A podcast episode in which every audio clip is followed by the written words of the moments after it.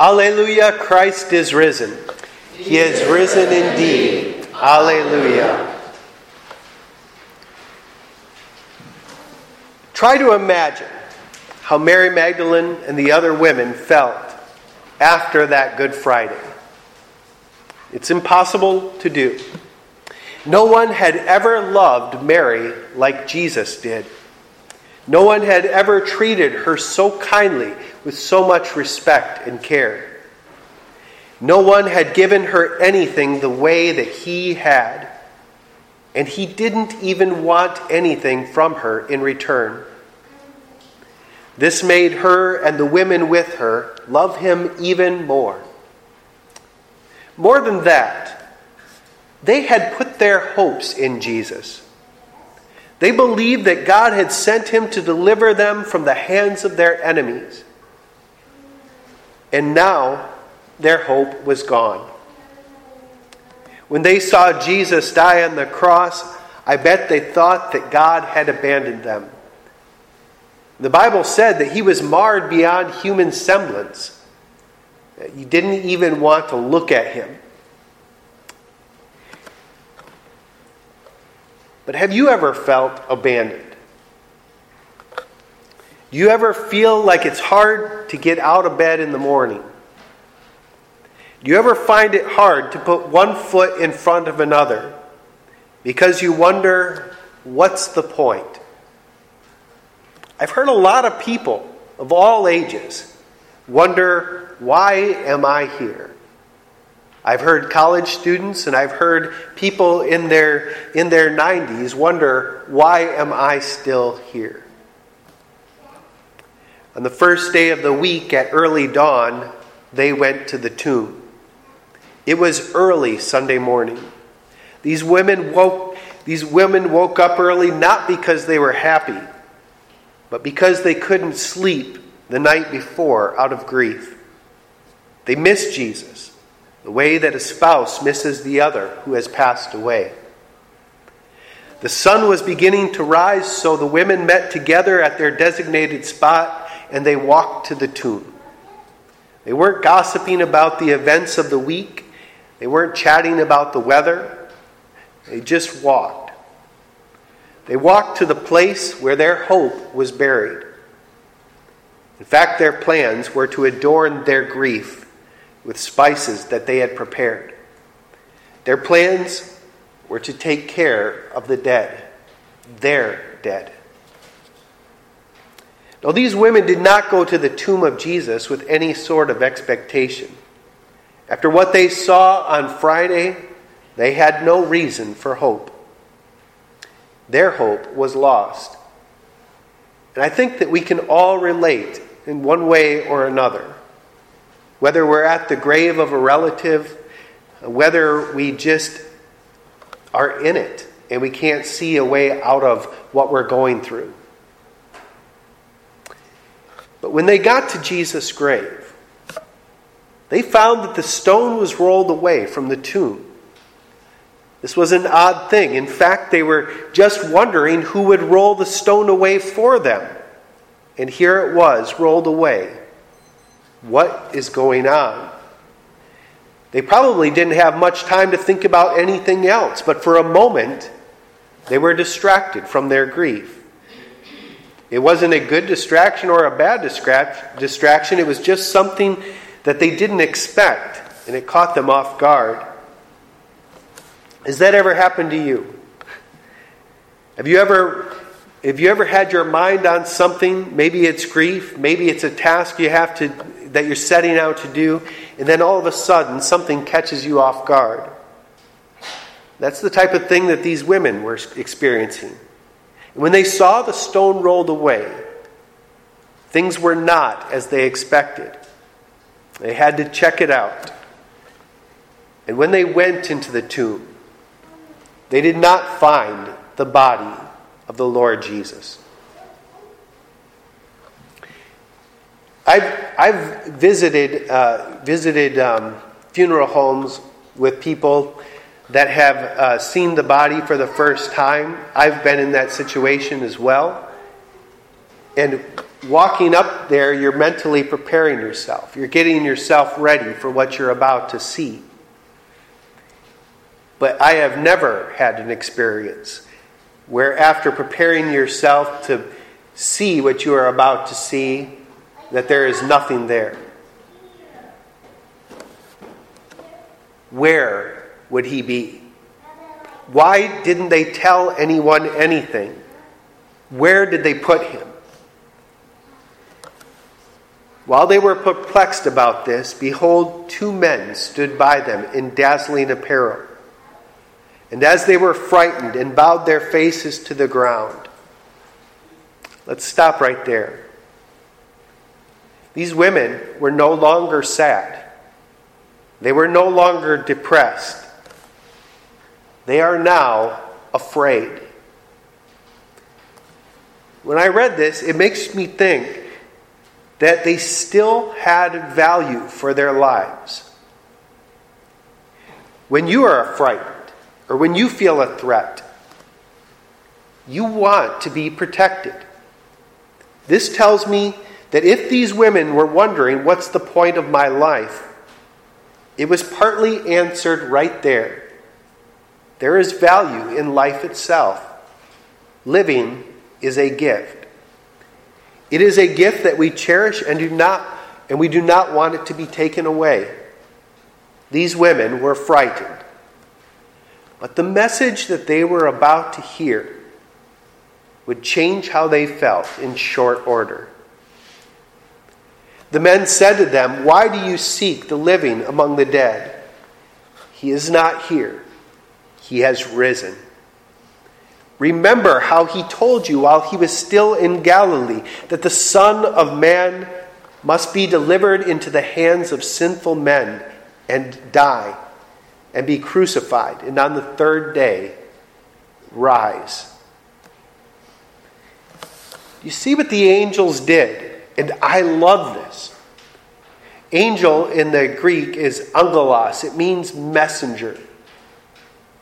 In the midst of their pain, in the midst of their suffering, God sent messengers. He sent angels. And they directed these women where? To the words of the Son of God.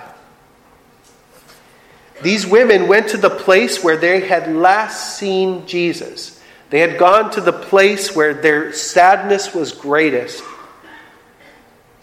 They went to see Jesus, but instead they were directed to his words.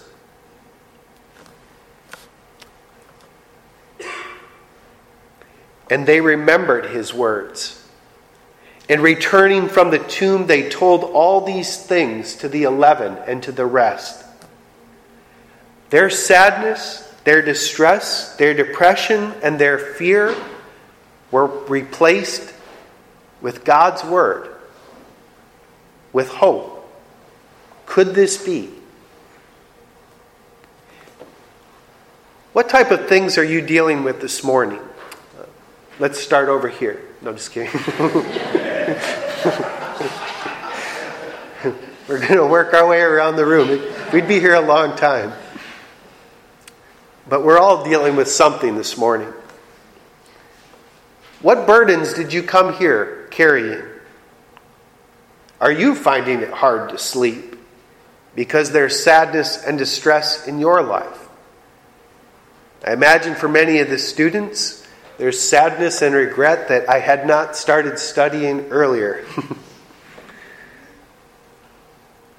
but in all honesty, sometimes I think all of us at some point of our lives find it hard to get out of bed in the morning. All of us at one point find it hard to put one foot in front of another because sometimes it is too much to bear. When you came here this morning, what were you expecting to see? Whatever it was, whatever it was that you expected or didn't expect, let me leave you with some words from God. God, through the Apostle Paul, writes if in this life only we have hoped in Christ. We are of all people most to be pitied. But in fact, in fact, Christ has been raised from the dead, the first fruits of all of those who have fallen asleep. Jesus lives. Alleluia. Christ is risen. He has risen indeed. Alleluia. And because he lives, we who believe in him, we have new life. And this is something that we must be reminded of each and every day. In the small catechism, it says, What does this baptism with water indicate? It indicates that with daily contrition and repentance, I must die and daily must rise again. This is a daily reality for us. And listen to some of the promises that we have because Jesus lives. God tells us, Behold, I create new heavens and a new earth, and the former things shall not be remembered, they will not come to mind. That thing that's making it impossible for you to move forward will not even come to mind on the day when Jesus returns for you. That is a promise. The same promise that Je- the same type of promise that Jesus delivered to the three women before they saw his suffering. And you know what? When they saw Jesus suffering, they suffered. They loved him. When you lose somebody, you suffer. You love them. But they were reminded that he would rise. And we are reminded that he will return again. Another promise Be glad and rejoice forever in which in that which I create. For behold, I create Jerusalem to be a joy, and her people to be a gladness. This verse is talking about heaven. In heaven, everything, everything will be a joy. Even that person that's in this, eh, that's in this room that bugs you. I love that. It says, each one of us who trust in Jesus on earth, it says that we will be a gladness. I don't know about you, but right now, I'm not always the greatest person to be around. Sometimes I sometimes I'm annoying. Sometimes I have to be put up with. But in heaven, it says, I will be a gladness to others and to God Himself. And so will you. That is a promise that God's Word has given to you this morning. And God Himself says, I will rejoice in Jerusalem. I will be glad in my people. No more shall be heard in it the sound of weeping or the cry of distress. God will be glad in me. I won't cry before him anymore. God will be glad in you. And you won't cry anymore. The Bible is chock full of promises like that for all who have faith in Christ. And if you have faith in Christ and you're counting on those promises, that's why you want them so badly for the people that you love in your life who don't know Him. I have friends, I have family who don't know the Lord. I pray that these promises that I am banking on are promises that they would come up and gather around as well. You can read the rest of these promises in the scripture. But know this these promises are made possible because, in fact, Christ has been raised from the dead. Because he lives, the hymn says, I can face tomorrow. Because he lives, all hope is not lost.